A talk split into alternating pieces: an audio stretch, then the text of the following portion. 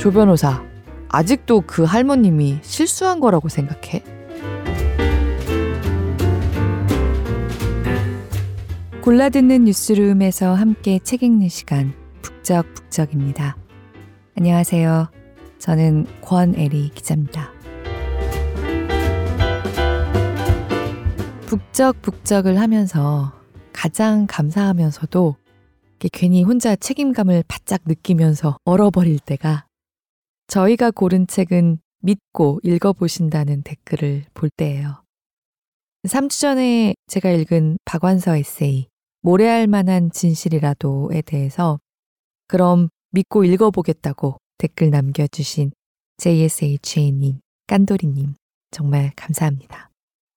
새삼 이런 신뢰를 받아도 될까 송구스러운 마음까지 들면서 바짝 얼었습니다. 기분 좋게 얼었어요. 앞으로도 열심히 진심으로 찾아볼 수 있도록 힘을 주셔서 정말 고맙습니다. 미드를 비롯한 해외 드라마 즐겨보시는 분들 많죠? 어떤 장르 특히 좋아하세요? 저는 법정 드라마 굉장히 좋아합니다.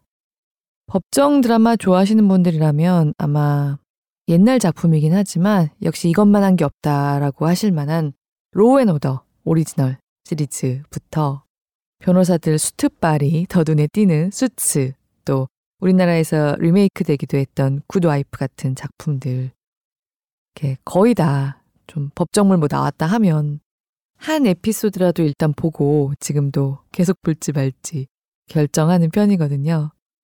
법정물이나 수사물이 제 취향에는 제일 재밌더라고요, 미드는. 그래서 우리나라 드라마들 중에서도 법정물이 등장하기 시작하면서 굉장히 반가웠는데요.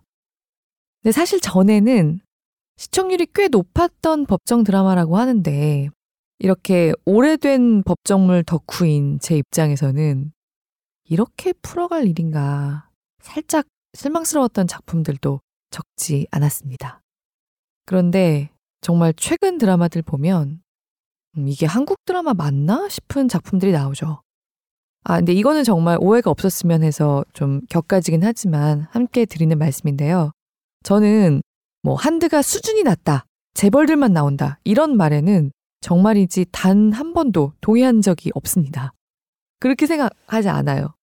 한국 드라마의 그 스토리를 풀어가는 능력, 뭐 시청자들이 욕을 하면서 보게 되든 뭘 하든지 간에 입 해벌리고 보면서 다음 화를 기다리게 만드는 그 쫀득쫀득한 스토리텔링력은 정말 한국 드라마가 이른바 막장물이든 뭐든 뭐 세계적으로 인정받는 지금뿐만 아니라 과거에도 어쩌면 과거에 좀 더 대단한 수준이었다고 감히 자신하고요. 그런 날들이 모여서 새로운 미디어 환경을 타고 지금 한드가 세계적으로 잘 되고 있는 거라고 생각해요. 네, 아무튼지 간에 그렇긴 하지만 이런 법정물 같은 장르물은 한국 시청자들의 취향이 별로 아닐 수도 있는데 어떻게 이렇게까지 만들었을까 감탄스러운 법정물들이 요새 나옵니다. 이쯤 하면 제가 무슨 드라마 말하려고 하시는지 올해의 한국인이라면 다 아실 것 같아요. 엄청난 화제를 모았던 드라마 이상한 변호사 우영우 떠올리시는 분들 많을 텐데요. 우영우를 보면서 감탄했던 포인트 중에 하나가 에피소드의 사건들이 굉장히 진짜 사실적이고 있었을 법한 일들이 법정 드라마의 묘미를 살리는 방향으로 그려지고 해결된다는 점이었어요. 진짜 법정물이다, 이건. 진짜 장르물이다. 그런 느낌이었거든요. 근데 역시 작가님이 자료조사를 많이 한 작품이더라고요. 우영우에서 보았던 많은 사건들이 실제로 우리 법정에서 일어났던 사건들을 소재로 가져온 겁니다. 우영우를 보셨다고 생각을 하고 좀 말씀을 드릴게요. 우영우에 나왔던 에피소드들 중에서 어떤 에피소드가 제일 기억에 남으셨는지요?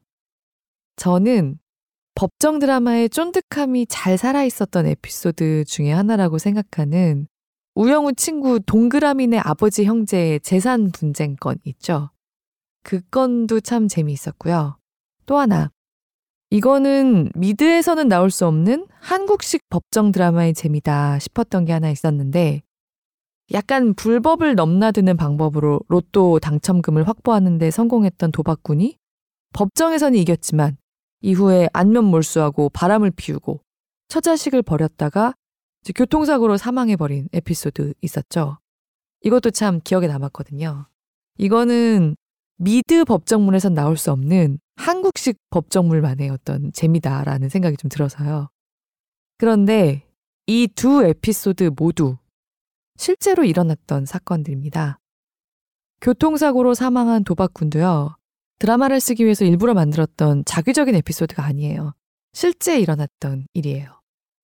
바로 오늘 함께 읽는 책, 한 개의 기쁨이 천 개의 슬픔을 이긴다를 쓴 조우성 변호사가 실제 맡았던 사건들입니다. 두 사건 모두 몇 년 전에 슬로우 뉴스라는 법률 관련 미디어에 에세이로 연재됐던 판례들이에요. 물론 오늘의 책에 두 사건 모두 실려 있습니다. 비단 이 두 사건뿐만 아니라 이상한 변호사 우영우에서 봤던 에피소드들에 여기저기 부분 부분 녹아 들어간 인물들이나 법정 다툼들이 군데군데에 여럿 보입니다. 한 개의 기쁨이 천 개의 슬픔을 이긴다는 올 여름에 출간됐습니다. 예전에 조우성 변호사가 출간했던 에세이집 내 얘기를 들어줄 단 한 사람이 있다면과 이제는 이기는 인생을 살고 싶다를 합친 개정판입니다. 1, 2권으로 나누어져 있는데요. 2권에 뭐 기업 간 분쟁 같은 약간 더 전문적인 에피소드들이 좀 더 실려 있고요. 1권에 조우성 변호사가 맡았던 사건들 중에 대중적으로 누구나 공감하기 쉬운 에피소드들이나 그야말로 소설보다 극적인 현실의 희노애락이 살아있는 에피소드들이 중점적으로 실려 있습니다. 궁금한데 약간 책값이 부담된다고 하시면 1권만 사서 읽어보셔도 재미를 충분히 느끼실 수 있을 것 같아요. 저 개인적으로는요, 이 책을 펼치기 전부터 이 책이 재미있을 것은 뭐 의심하지 않았습니다. 법정물이 재미있는 건 실제 법정이 그만큼 재밌기 때문이에요. 사람들이 법의 힘까지 빌리러 찾아온다는 게 결국은 인간사 세상사에서 가장 극단적인 코너까지 몰렸을 때 벌어지는 일이잖아요. 극적이지 않을 수가 없습니다. 여기 실린 다양한 사건들의 재미는 뭐 당연하다면 당연하다고 볼 수도 있어요.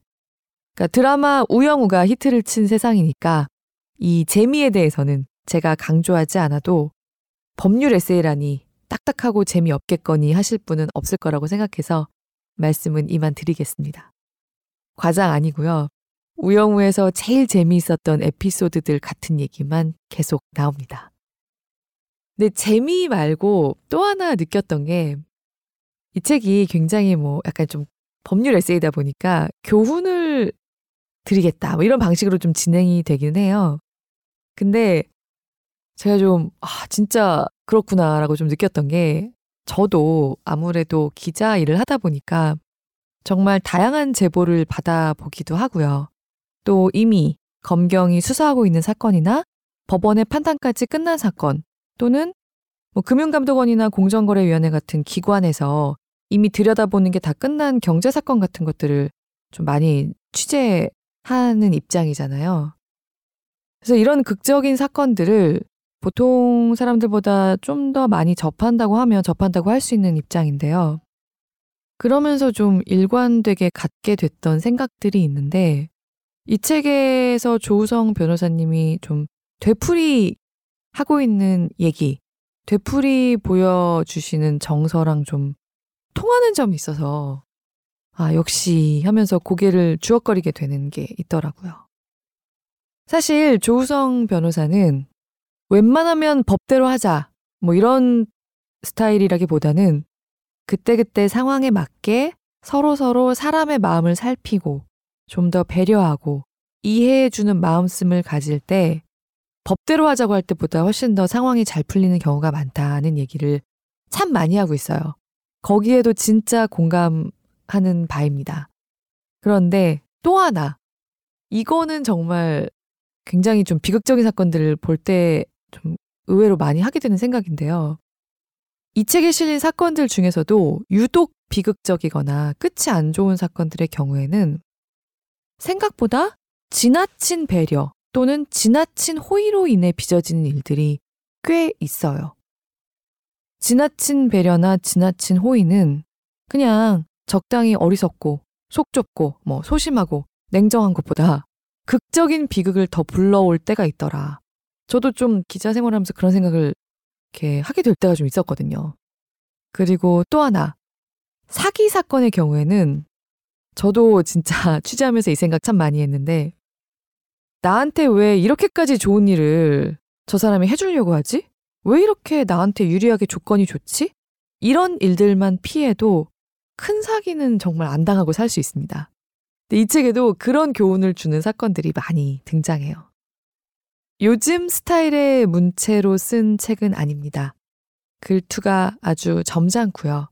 좀 고사성어 같은 것들을 빌어서 결론을 내는 약간 좀 전통적인 방식의 글쓰기이긴 해요. 하지만 이 책의 경우에는 오히려 그래서 경험 많은 어른이 점잖게 들려주는 인생사를 그야말로 옛날 이야기 듣는 어린아이가 된 기분이 좀 돼서 빨려 들어가듯 읽어내려가는 재미가 있었어요.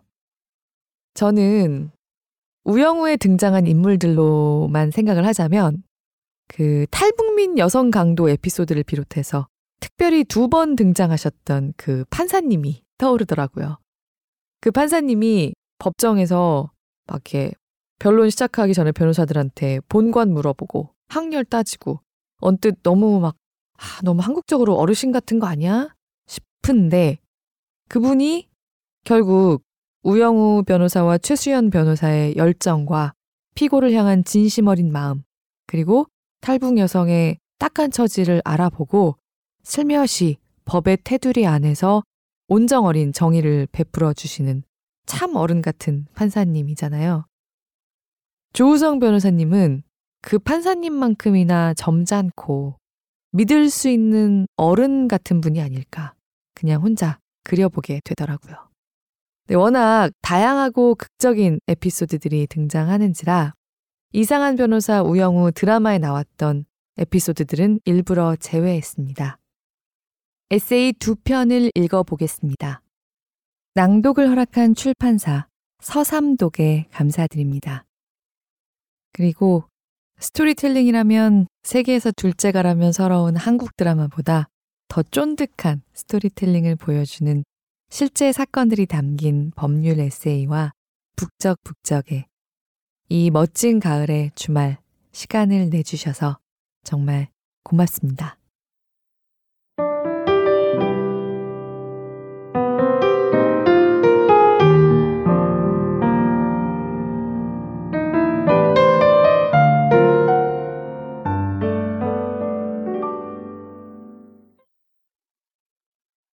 유언장에 숨겨진 할머니의 진심. 어느 날 유언장에 관해 상담을 하러 세 사람이 찾아왔다. 김복덕 할머니와 그 아들인 박 씨, 그리고 며느리 정 씨. 평생 고생만 하셨는데 6개월 전에 위암 선고를 받으셔서 현재 항암 투병 중이십니다. 수더분해 보이는 아들의 얼굴에는 어머니의 병마를 안타까워하는 마음이 역력히 드러났다. 재산 분배에 관해서는 형제 간에 전부 합의를 마쳤습니다. 그래도 확실하게 하려면 유언장을 작성해 두는 것이 좋다고 해서 이렇게 찾아왔습니다. 며느리가 또박또박 말을 이어갔다. 할머니는 아무런 말 없이 그저 눈만 지그시 감고 있었다. 재산 목록을 살펴보니 할머니 명의로 된 재산이라고 해봐야 경기도에 있는 천평짜리 논이 전부였다. 상속대상 자녀로는 장남과 3명의 딸이 있었다. 현행 민법에 따르면 장남이라고 해서 특별히 더 큰 비율의 상속분을 가져가는 것이 아니라 4명의 자녀가 4분의 1씩 공평히 나눠 갖는 것이 맞다. 천평짜리 돈을 자식들이 나눠 갔는데 변호사 사무실까지 와서 상담을 받는 이유가 무엇이었을까? 나는 며느리의 설명을 듣고 비로소 상황이 이해되었다. 최근 그 지역 일대가 공공사업을 위해 수용될 것이고 다음 해에 보상금이 나오기로 결정되었다는 것이다. 할머니 명의의 논에 배정될 보상금은 대략 추산해도 20억 원이 넘었다. 내가 할머니께 유언의 내용을 여쭈어 보자 며느리가 대신 대답했다. 전체 논 중에서 70%를 장남이 갖고 나머지 30%를 3명의 딸이 갖기로 합의를 했습니다.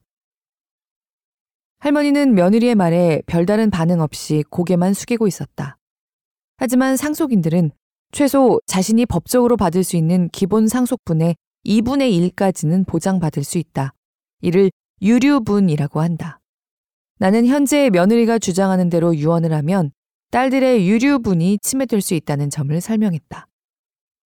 일단 세 분의 따님들은 법상 원칙적으로 25%씩의 상속분이 인정됩니다. 그런데 말씀하신 유언대로 하면 따님들은 10%씩 밖에는 가지지 못하는 건데요.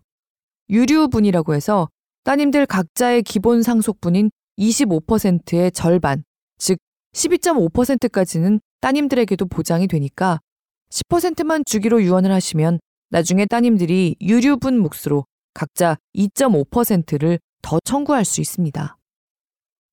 어머니는 저희가 쭉 모셨고 앞으로도 그럴 건데 이 경우에는 부모를 부양한 자식이 더 많은 상속분을 가져갈 수 있다면서요. 그 부분까지 고려하면 장남이 70%를 갖는 게 가능하지 않나요? 부모를 특별히 부양하거나 부모의 재산 형성에 기여한 자식들에게 상속분을 좀 더 인정해주는 제도를 기여분이라고 한다.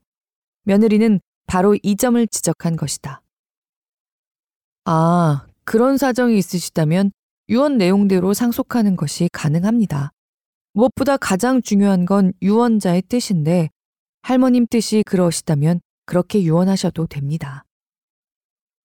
나는 변호사 사무실에서 직접 공증하는 방법으로 유언장을 작성할 것인지 물었고, 그제야 계속 고개를 숙이고 있던 김 할머니가 입을 열었다.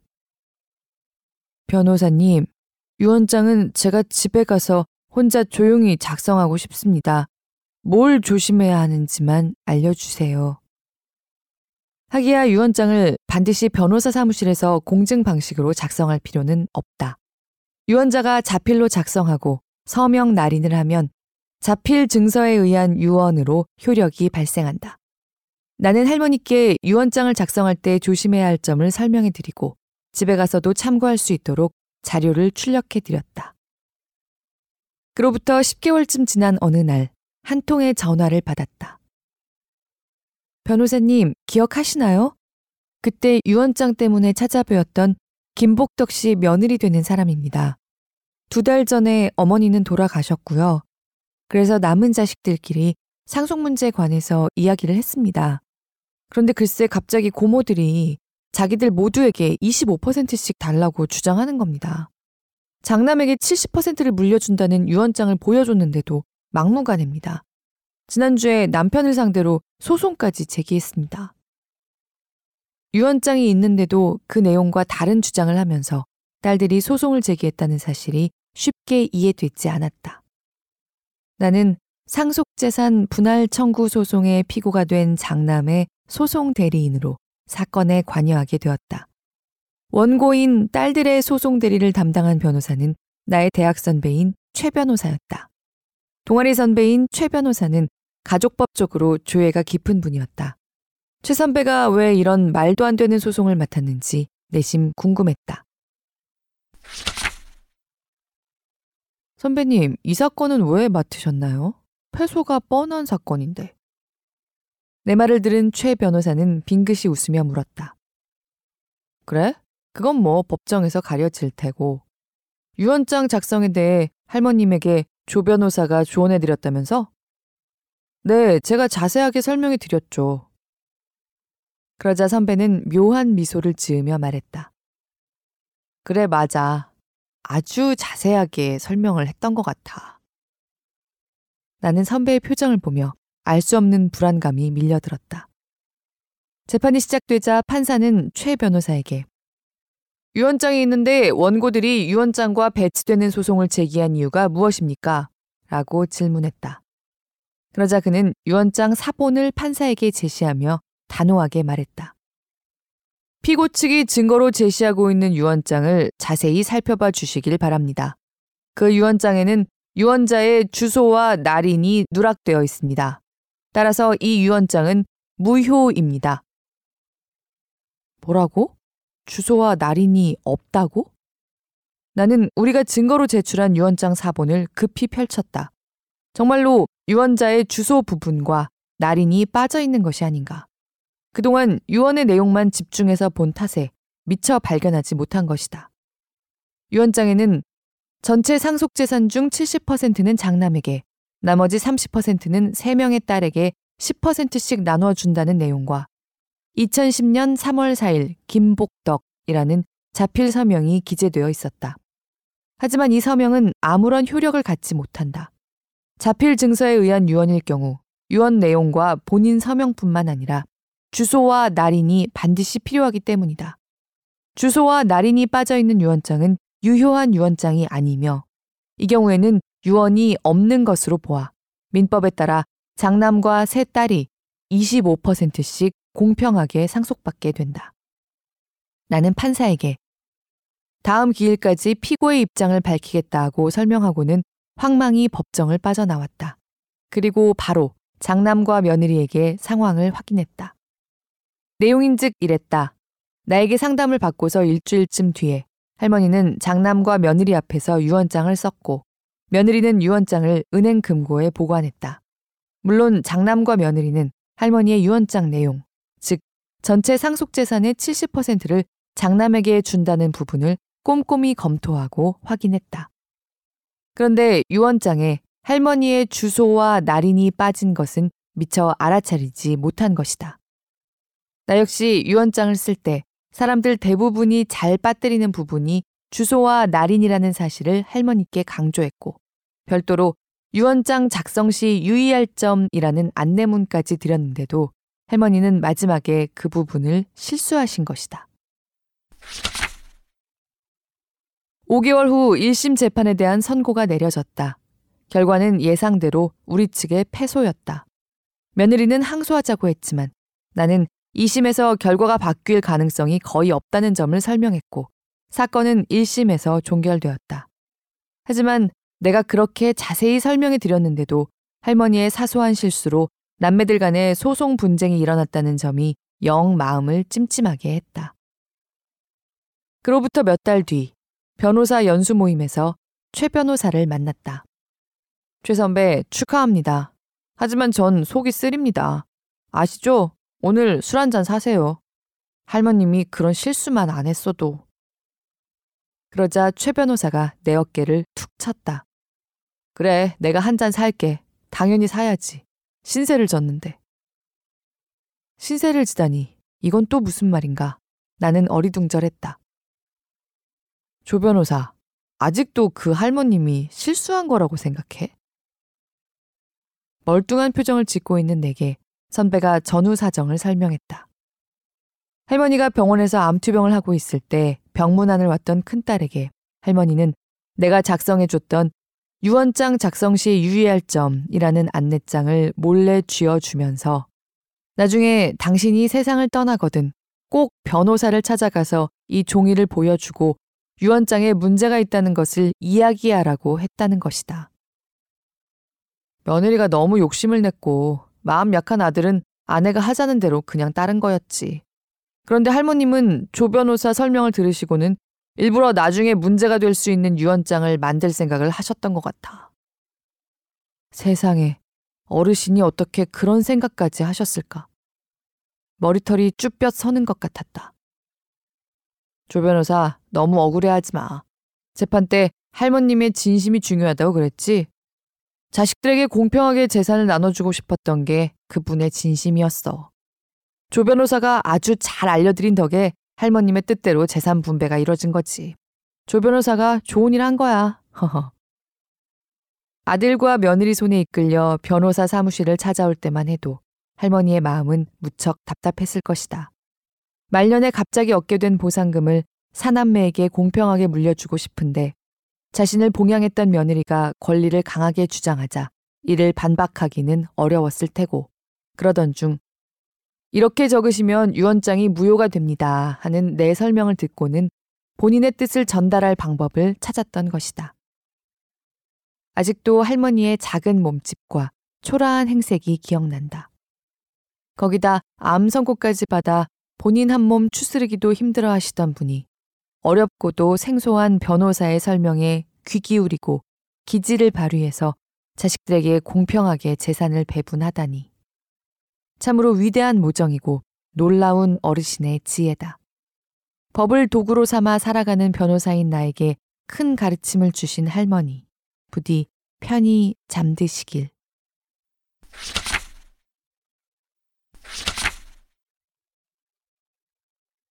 K 판사는 왜 변호사를 세 번이나 쳐다봤을까? 지방도시 법원에서의 재판은 서울 법원과는 다른 독특한 느낌이 있다. 좀 더 포근하고 인간적인 기분을 느끼게 한다고나 할까. CC 지방법원에 도착한 나는 사건을 진행하기 위해 102호 법정으로 들어섰다. 판사석을 보니 대학 후배인 K 판사가 재판을 진행 중이었다. 나보다 1년 늦게 사법시험에 합격했던 K. 그동안 통 연락을 하지 못하다가 이렇게 10여 년 만에 법정에서 판사와 변호사로 만나게 되니 감회가 새로웠다. 내 재판을 마친 후 변호사석에서 가방을 챙기며 K가 다음 재판을 진행하는 모습을 지켜보았다. 듣자 하니 사건 내용이 특이했다. 원고는 비캐피탈, 피고는 어느 할아버지였다. 비캐피탈은 11년 전 할아버지의 아들에게 3천만 원을 대출해 줬고 할아버지는 아들의 대출 채무에 대해 연대 보증을 섰다. 그런데 돈을 빌린 지 6개월 만에 아들이 불의의 사고로 사망했다. 비캐피탈은 오랜 시간이 흐른 다음에야 서류에서 할아버지가 연대 보증을 선 것을 발견하고는 대출 채무를 갚으라고 소송을 제기했다. 연체 기간이 10년이 넘다 보니 이자가 원금보다 더 커져 소송 금액이 무려 9천만 원이 넘었다. 비캐피탈은 할아버지 집에 가압류까지 걸어놓은 상태였지만 할아버지는 변호사를 선임하지 않고 혼자서 재판을 진행하고 있었다. 판사님, 우리 부부가 평생 일해서 겨우 집 하나 갖고 있습니다. 한 번만 선처해 주이소. 이 사건에서 할아버지가 패소하면 비캐피탈은 할아버지 집을 경매에 넘긴 후 낙찰대금에서 자신들의 채권을 먼저 회수해 갈 수 있다. K 판사는 비캐피탈 측 변호사에게 질문을 했다. 이렇게 오랫동안 묵혀뒀다가 소송을 하시면 어떻게 합니까? 변호사는 대답했다. 내막을 알아보니 담당자가 여러 번 바뀌면서 사건 서류가 제대로 관리되지 못했나 봅니다. 소송을 늦게 제기했다고 해서 재판을 안 할 수는 없는 노릇이었다. 판사님, 제발 저희 늙은이들에게 선처를 베풀어 주이소. 할아버지는 계속 K 판사에게 읍소했다. 하지만 민사재판이라는 것이 하소연한다고 한들 법리적 타당성이 없으면 원하는 결론을 얻을 수 없다. K 판사는 비캐피탈 측 변호사에게 물었다. 이 사건 조정할 생각이 없으신가요? 보니까 피고 사정이 딱한 것 같은데. K 판사는 원고 청구 금액 중 일부를 양보하고 적절한 선에서 타협할 것을 권유하고 있었다. 하지만 변호사는 건조하게 대답했다. 저희 의뢰인은 조정할 생각이 없을 겁니다. 그냥 판결을 내려주십시오. K 판사는 아주 난감한 표정을 짓고 있었다. 내가 익히 알고 있는 K 판사 성품이라면 할아버지에게 패소 판결을 내리는 것에 대해 정말 마음 아파할 것 같았다. 하지만 판사는 법에 정해진 대로 재판을 하는 사람일 뿐 억울하다고 생각하는 사람 편을 마냥 들어줄 수는 없다. K 판사는 할아버지에게 조언을 했다. 할아버지, 이 사건을 혼자서 진행하지 마시고 변호사나 법무사를 통해서 제대로 진행하십시오. 상대방의 주장에 대해 법적으로 대응하셔야 합니다. 그냥 선처해달라고 하시면 판사들은 도와드릴 수가 없습니다. 민사재판에서의 판사는 철저히 중립을 지켜야 한다. 판사는 원고나 피고가 주장한 내용에 대해서만 판단을 해야 한다. 이를 당사자주의 혹은 처분권주의라고 하는데 원고나 피고가 자신에게 유리한 공격과 방어 방법이 있을 경우 그것을 법정에서 명시적으로 주장하지 않으면 판사는 이를 임의대로 판단할 수 없다. 할아버지가 참 딱하다는 생각을 하며 변호사석에서 일어서려는데 K 판사가 나를 힐끗힐끗 쳐다보는 것이 느껴졌다. 그러더니 다시 할아버지께 큰 소리로 이렇게 말하는 것이다. 할아버지, 제가 다시 한번 말씀드리는데요. 기록을 잘 살펴보시면 답변할 내용이 있습니다. 저는 판사라서 그걸 가르쳐 드릴 수는 없고요. 꼭 변호사님을 찾아가서 기록을 한 번만 봐달라고 하십시오. 그러면 좋은 방법이 나올 수도 있습니다. K 판사는 이 말을 하면서 세 번이나 나를 쳐다봤다. 마치 할아버지가 아닌 내게 하는 말 같았다. 나는 일단 법정을 나왔다. 곧이어 할아버지가 눈물을 닦으며 법정을 나왔다. 나는 할아버지에게 명함을 내밀고는 소송 기록을 잠깐 보여줄 수 있느냐고 물었다. 할아버지는 선선히 기록을 내밀었다. 그리 두껍지 않은 소송 기록이었고 전체를 읽어보는데 10분이면 충분했다. 나는 왜 K 판사가 좀 전에 나를 그렇게 쳐다봤는지 이해할 수 있었다. 소멸시효 문제였던 것이다. 비캐피탈이 할아버지의 아들에게 돈을 빌려준 것이 11년 전이고 그 아들이 이자를 갚다가 사망한 것은 10년 6개월 전이다. 그렇다면 결국 비캐피탈은 10년 6개월 전부터 보증인인 할아버지에게 돈을 갚으라는 청구를 할 수 있었는데 이를 게을리하다가 이제야 그 청구를 한 것이다. 할아버지는 법정에서 한 번만 봐달라고 울면서 애원할 것이 아니라 원고의 채권은 이미 소멸시효가 완성되었습니다.